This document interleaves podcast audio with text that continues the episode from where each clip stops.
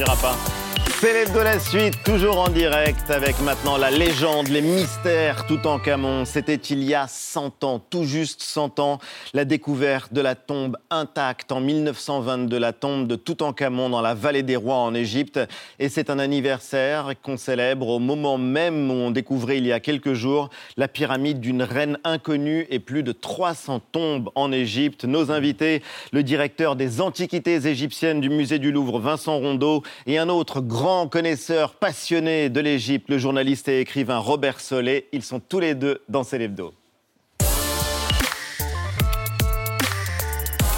Bonsoir messieurs et bienvenue, ravi de vous recevoir Vincent Rondeau, vous êtes directeur du département des antiquités égyptiennes au musée du Louvre, autant dire euh, l'un des départements les plus visités, ce qui suscite l'émerveillement de tous les gamins. C'est la seule mhm. sortie de classe qu'on adore faire. On a l'impression de rentrer dans l'antiquité, dans une ville, dans des temples égyptiens.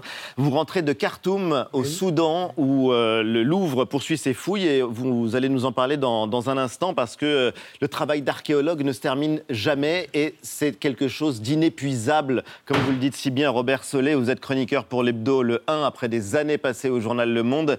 Vous avez publié euh, plusieurs livres consacrés à l'histoire euh, de l'Égypte. Euh, le dernier, Ismail Pacha, Khedive d'Égypte, grande figure du 19e siècle en Égypte, qui a voulu faire du Caire quelque chose qui ressemble à Paris, qui a fait visiter le canal de Suez, qui a mené le pays à la faillite.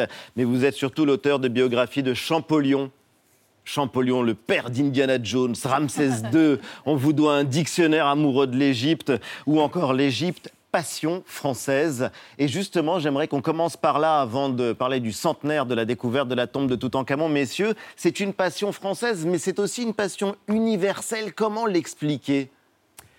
C'est une passion universelle, en effet, et qui ne date pas d'aujourd'hui. Ça remonte à l'Antiquité. Dès l'Antiquité, oui, et romaine, on admirait on était fasciné, attiré, passionné, passionné par l'Égypte pour des raisons évidentes. Ah bon Lesquelles, bah, les, vestiges d'abord. La, grande pyramide, la salle hypostyle de Karnak, euh, les temples d'Abou Simbel, parfaitement conservés. Ça, ça fascinait déjà les Grecs et les Romains de l'Antiquité. Il n'y a aucune autre civilisation aussi ancienne qui nous ait légué autant de choses. Je parle sous le contrôle de, l'égyptologue, de Vincent Rondeau. Alors la parole à l'égyptologue Vincent Rondeau. C'est exactement ça. Je voudrais euh, ajouter, si vous voulez, que euh, l'Égypte s'est vue dotée comme civilisation d'un statut très particulier par les Grecs. Ils ont compris que c'était la mère des civilisations, la plus ancienne, celle qui a inventé toutes les sciences, les techniques, les arts celle qui a inventé les dieux, celle qui a inventé, etc., etc. Et euh, cette euh, croyance ou cette euh, mythologie s'est enracinée dans la Grèce, est devenue une chose connue et s'est transmise de génération en génération. Et jusqu'à aujourd'hui, jusqu'aux gamins, je le disais, qui vont au Louvre et qui découvrent émerveillés, toujours émerveillés, c'est assez rare. Je suis convaincu qu'aujourd'hui, on se transmet depuis si longtemps. On a toujours un grand-père, une grand-mère, un oncle, une tante qui nous a emmenés visiter les antiquités égyptiennes.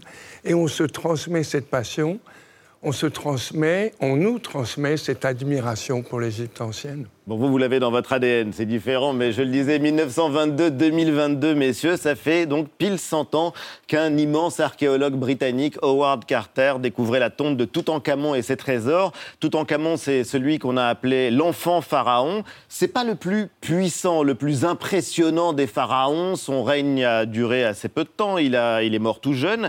Pourquoi est-ce qu'il est rentré dans l'histoire et pourquoi est-ce que c'est l'un des rares pharaons dont on connaît le, nom dans le nom dans le monde entier? Écoutez, on, connaît Khéops par sa pyramide, on connaît Ramsès II par tout, ce qui nous a légué, les temples, etc. Tout en Camon, on le connaît par son trésor funéraire. C'est la seule fois, c'est la seule tombe royale complète qu'on ait trouvée. Et elle est absolument, c'est la plus grande découverte égyptologique de, tous les temps. De l'archéologie égyptienne, parce que c'est un tombeau qu'on a découvert donc, dans la vallée des rois, près de Luxor, en Haute-Égypte. La tombe de Toutankhamon, c'est donc la seule tombe royale qu'on ait découverte euh, pratiquement intacte. Et euh, elle a échappé au pillard elle a échappé euh, bon, à tous ceux qui ont euh, volé euh, les antiquités égyptiennes dans toutes les époques d'ailleurs. Et contrairement aux fantasmes sur les archéologues, on ne découvre pas les choses par hasard. Certainement pas. Certainement pas. oui, non, parce que c'est quelque chose que tout le monde a en tête. C'est fondamental. Alors, c'est enfin, la seule tombe intacte à avoir été découverte dans la vallée des rois, ça c'est vrai. Il y a d'autres tombeaux royaux qui ont été découverts intacts dans le delta dans une ville qui s'appelle Tanis, une ville antique qui s'appelle Tanis. Mais c'était à la veille de la Seconde Guerre mondiale et c'est passé moins. Enfin, ça n'a pas connu la postérité de, de Toutankhamon. Puis en tout cas, les trésors de ces rois de la 21e et 22e dynastie à Tanis étaient moins importants. Mais Toutankhamon, en effet, c'est une, une démonstration à tous les points de vue parce que ça démontre que les archéologues, ne, paradoxalement, les archéologues ne cherchent pas pour trouver des choses, mais pour démontrer une hypothèse. Et là, l'hypothèse, c'était, voilà ce pharaon, on ne connaît que le nom, on ne sait pas où est sa tombe, elle existe forcément, cherchons-la et trouvons-la.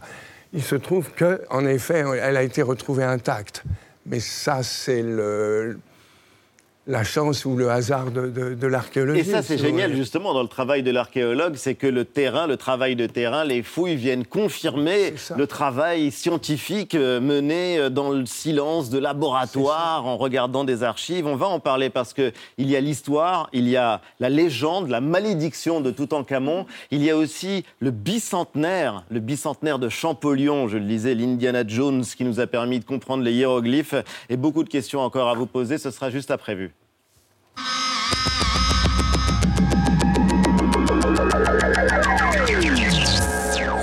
Bonjour à tous, ravi de, ravi de vous retrouver, je vais y arriver, ça commence mal, bienvenue à tous. Voici les titres de l'actualité de ce vendredi.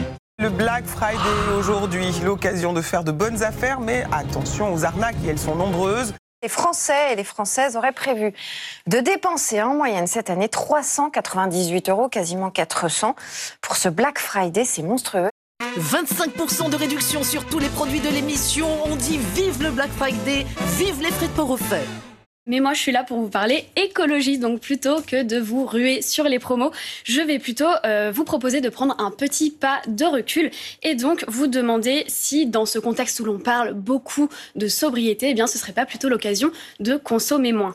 Ces dernières années, le désert d'Atacama s'est rempli de décharges sauvages et illégales c'est que le Chili s'est fait la spécialité du commerce de seconde main.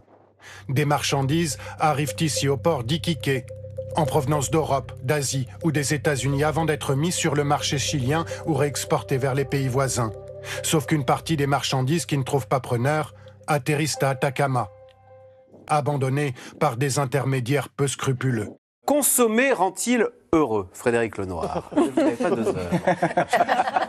Nouvelle séance sous très haute tension hier soir. La députée devait se prononcer sur la réintégration des personnels médicaux non vaccinés, insultes, incidents, interruptions. C'est toute la majorité présidentielle clairsemée euh, qui va euh, commencer à tout faire pour ralentir les débats. Dépose soudain 240 amendements. Le ministre de la Santé en personne vient enchaîner les discours interminables. Quel intérêt? Jouer la montre.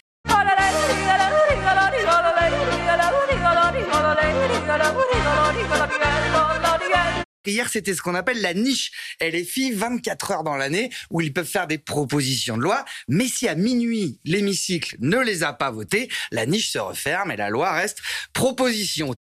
Vous, êtes content d'avoir pu trouver euh, une petite mesquinerie euh, obstructive pour ne pas laisser une niche aller jusqu'au bout? Tu vas la fermer. Ah non Non, c'est pas possible. Non, monsieur Serva, c'est une invective. Monsieur Serva, non. Chers collègues, chers collègues, on ne peut pas en venir aux invectives de cette manière-là. La séance est suspendue pour 5 minutes. Le texte n'a pas pu être mis au vote. Les oppositions dénoncent les manœuvres du camp présidentiel pour empêcher ce débat sensible. Ce vendredi, c'est aussi la journée internationale pour l'élimination de la violence à l'égard des femmes. 9% des femmes qui vivent en couple, 9%, donc près d'une sur dix, disent avoir fait l'objet de violences physiques ou sexuelles au cours de l'année écoulée. Et si vous y ajoutez les insultes, les injures ou le dénigrement, les violences psychologiques, ce chiffre monte à 14%, une femme sur sept. Elle t'a fait chier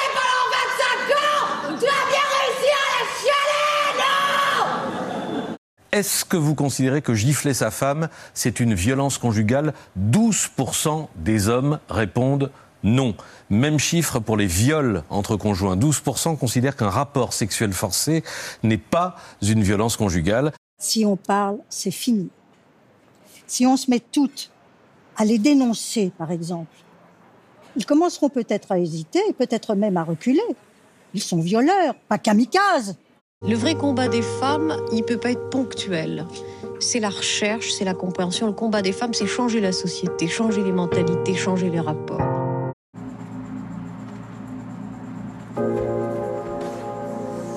Incroyable, une photo prise depuis l'espace par la NASA, celle de l'Ukraine, plongée dans le noir, vous allez le voir à droite de votre écran.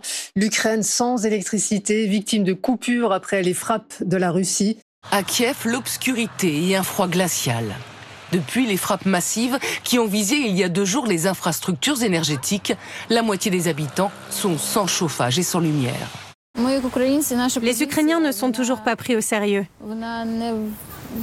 C'est comme si on était invisible et qu'on se trouvait dans une zone grise, quelque part entre l'Occident et la Russie. Ici, on opère à cœur ouvert, à la lumière d'une torche. Voilà dans quelles conditions on pratique la chirurgie cardiaque aujourd'hui. Regardez ça. Ils vont brancher le générateur pour poursuivre l'opération sans savoir combien de temps il va tenir. Réjouissez-vous les Russes. Aujourd'hui, nous avons un enfant sur la table d'opération et plus d'électricité. Bravo, c'est vraiment très humain. Chaque jour sur un bout de terre, elle revient toujours la colère. Chaque jour, elle nous effleure. Je crois qu'elle vient de la douleur. C'était vu et Célébdo continue l'Égypte ancienne, une passion 100 ans après la découverte de la tombe de Toutankhamon. Nous sommes en compagnie de deux grands spécialistes, Vincent Rondeau, directeur du département des antiquités égyptiennes au musée du Louvre, et le journaliste et écrivain Robert Solé. 100 ans qu'était découverte la tombe de Toutankhamon et à l'entrée du tombeau, il y a cet avertissement, cet avertissement à tous ceux qui oseront pénétrer dans ce sanctuaire, à tous ceux qui oseront profaner cet endroit sacré, à tous ceux qui oseront troubler la paix du Pharaon, chacun d'entre eux doit s'attendre à être frappé en retour par les ailes de la mort. Et c'est là que le mystère commence. Vous le dites Le mystère commence et arrive jusqu'à nous parce qu'il continue d'inspirer nombre, nombre de réalisateurs, de romanciers. Je pense à Agatha Christie ou à Hergé avec les cigares du pharaon. Mais alors, revenons à 1922. Le Britannique, dont on a commencé à parler, Howard Carter, découvre donc le tombeau du pharaon. Toutankhamon a sur euh, la, tête son visage, ce fameux masque en feuille d'or qui va, entre autres, susciter tant de convoitises. Howard Carter veut le récupérer et il aurait donc fait décapiter euh, la momie. Grand mal lui en a pris. Il déchaîne les foudres du pharaon.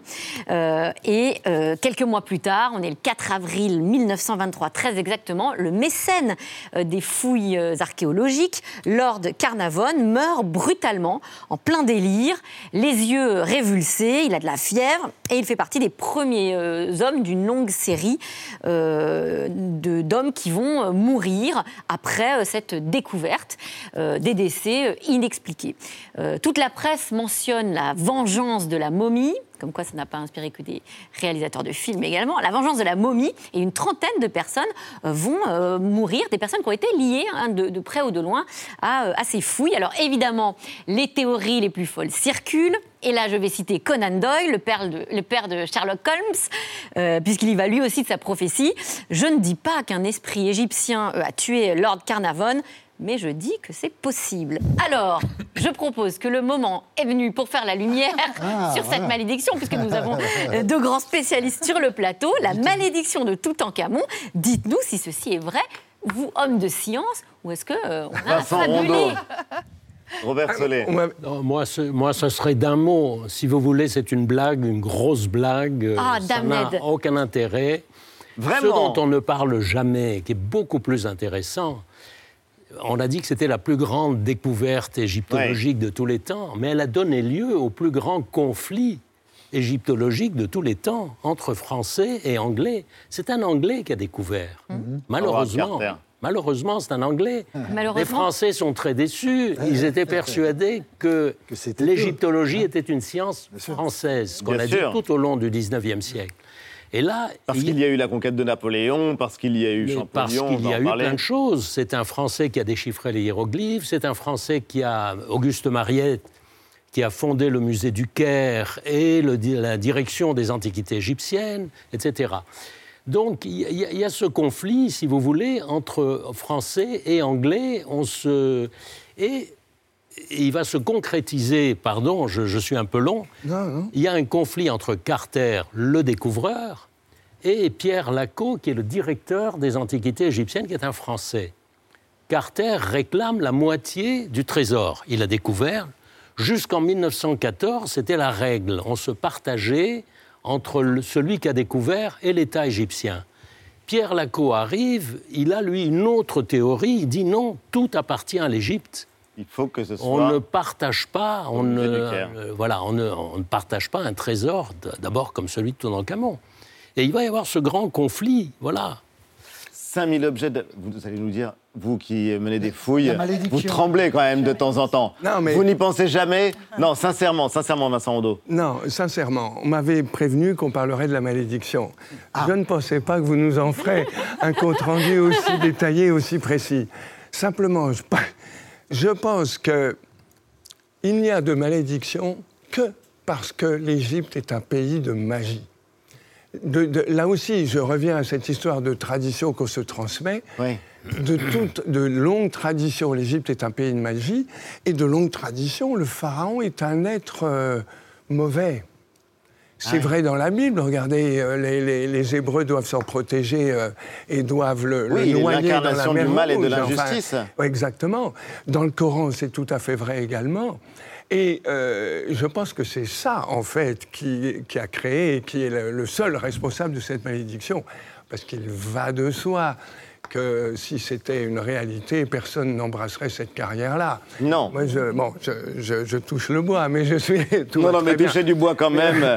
mais alors, on va revenir à la science, justement, Voilà. parce qu'il y a les 100 ans de la découverte de la tombe de Toutankhamon, et puis il y a le bicentenaire, pour le coup, euh, de Champollion qui euh, déchiffre les hiéroglyphes.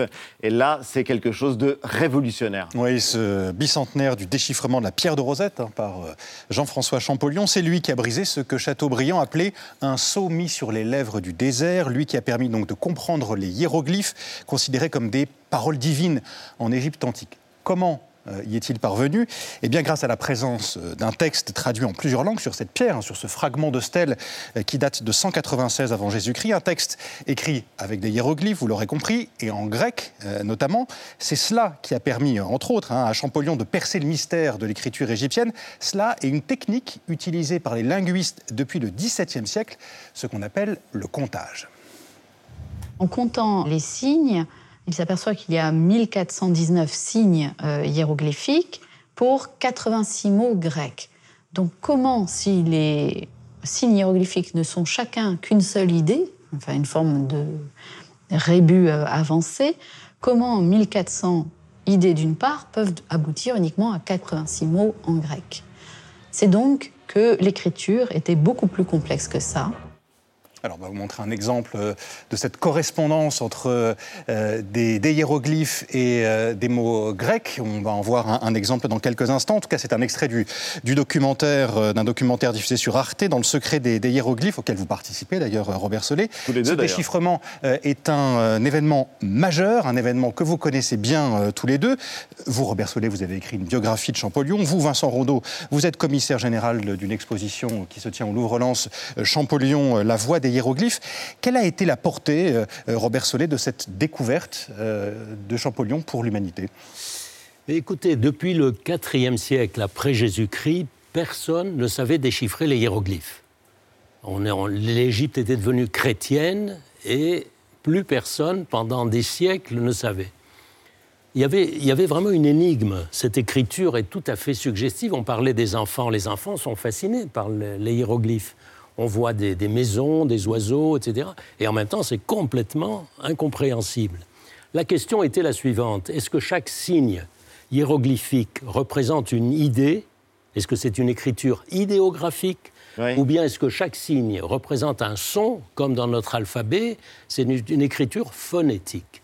Le génie de Champollion, ça a été de comprendre la clé. Et la clé, c'est quoi? C'est que c'est une écriture à la fois phonétique et idéographique, dans le même signe, le même mot. Et là, le spécialiste va me confirmer la chose. Vous, enfin, c'est ça. Vous synthétisez euh, de façon euh, évidemment Elle très, est chez vous, très en plus, claire. la euh, Rosette. C'est un moulage, vous avez un moulage au Oui, on de a la un moulage de- de euh, historique, comme on dit, parce qu'il Ouais. date de la fin du 19e siècle. C'est vrai que le, le- le départ de la pierre de Rosette comme prise de guerre par le- les armées euh, anglaises, ça a été un, un traumatisme, mais ça permet aussi de... Comment dire La pierre de Rosette a été une des clés, mais elle n'est pas la clé. Mais vous, vous arrivez à Euh, lire ah oui, les bah hiéroglyphes oui, mais on les lit Oui. maintenant. On les lit On les lit. Vous les lisez comme vous lisez euh, le français euh, Pas tout à fait, Ou il faut que je quasiment me concentre, mais je, tout à fait. On le lit, on le traduit, on- quand il y a un mot qu'on ne comprend pas très bien, on cherche son sens plus précis, Vous on fait des comparaisons, oui. Vous l'écrivez aussi? Oui, oui, oui. C'est génial. Vous écrivez des lettres en hiéroglyphes Attendez, Oui. je vais euh, vous donner un stylo euh, et on va voir à quoi ça ressemble. euh, parce qu'il y a une expo euh, justement au Louvre-Lens qui va être consacrée à Champollion et on mesure mal l'importance de cet homme pour euh, l'histoire de la science. Cet homme qui euh, était un scientifique mais dont je le disais, qui est comparable dans ses aventures euh, à Indiana Jones. C'est le premier à avoir occupé le poste qui est aujourd'hui le vôtre au Louvre, Vincent Rondeau. Et euh, il y a eu des découvertes et des découvertes très récentes encore en Égypte. Euh, Vincent Rondeau, euh, vous étiez euh, il y a quelques, quelques temps au Soudan, euh, au sud donc de la frontière de l'Égypte actuelle. Qu'est-ce que vous recherchez encore là-bas? Qu'est-ce qu'on peut encore trouver? Alors, on- euh, en- en fait, on trouve constamment parce qu'on se pose des questions de plus en plus vastes. Et du coup, si vous voulez, des terrains qui auparavant étaient considérés comme moins intéressants que d'autres deviennent passionnants.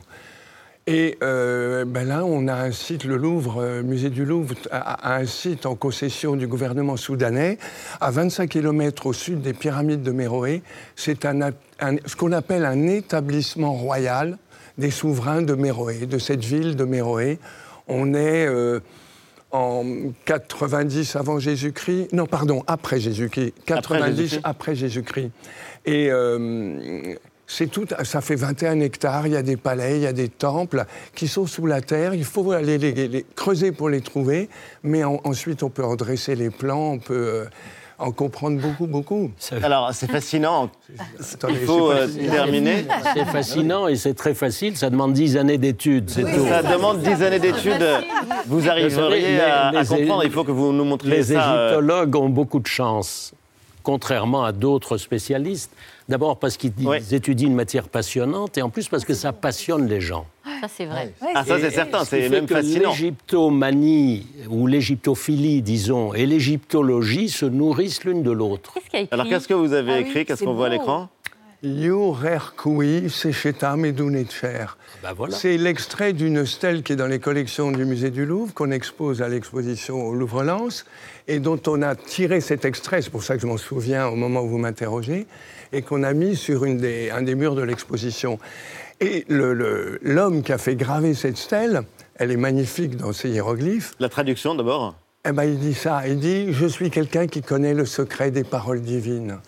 et lire une c'est Ah ça ouais. que ça dit. Ah. Et, li- et lire ça de, de- de- de la part d'un homme de, je ne sais plus exactement ses dates, de 1700 avant Jésus-Christ, c'est absolument extraordinaire. Ah ouais. il, il se décrit comme sachant lire les hiéroglyphes. Et ce qui est intéressant, c'est qu'il parle de, de, de secret des paroles divines. Ça veut dire qu'on est déjà dans quelque chose qui va devenir secret, comme le rappelait Robert Solé à l'instant.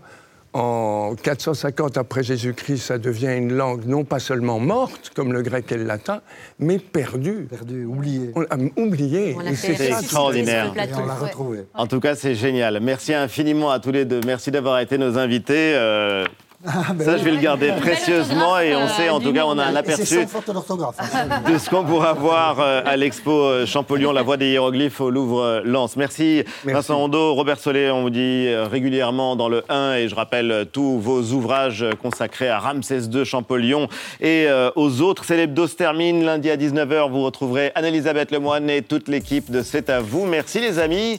Merci à vous de nous avoir suivis et on vous donne rendez-vous samedi prochain à 19h. Salut à tous. Tschüss.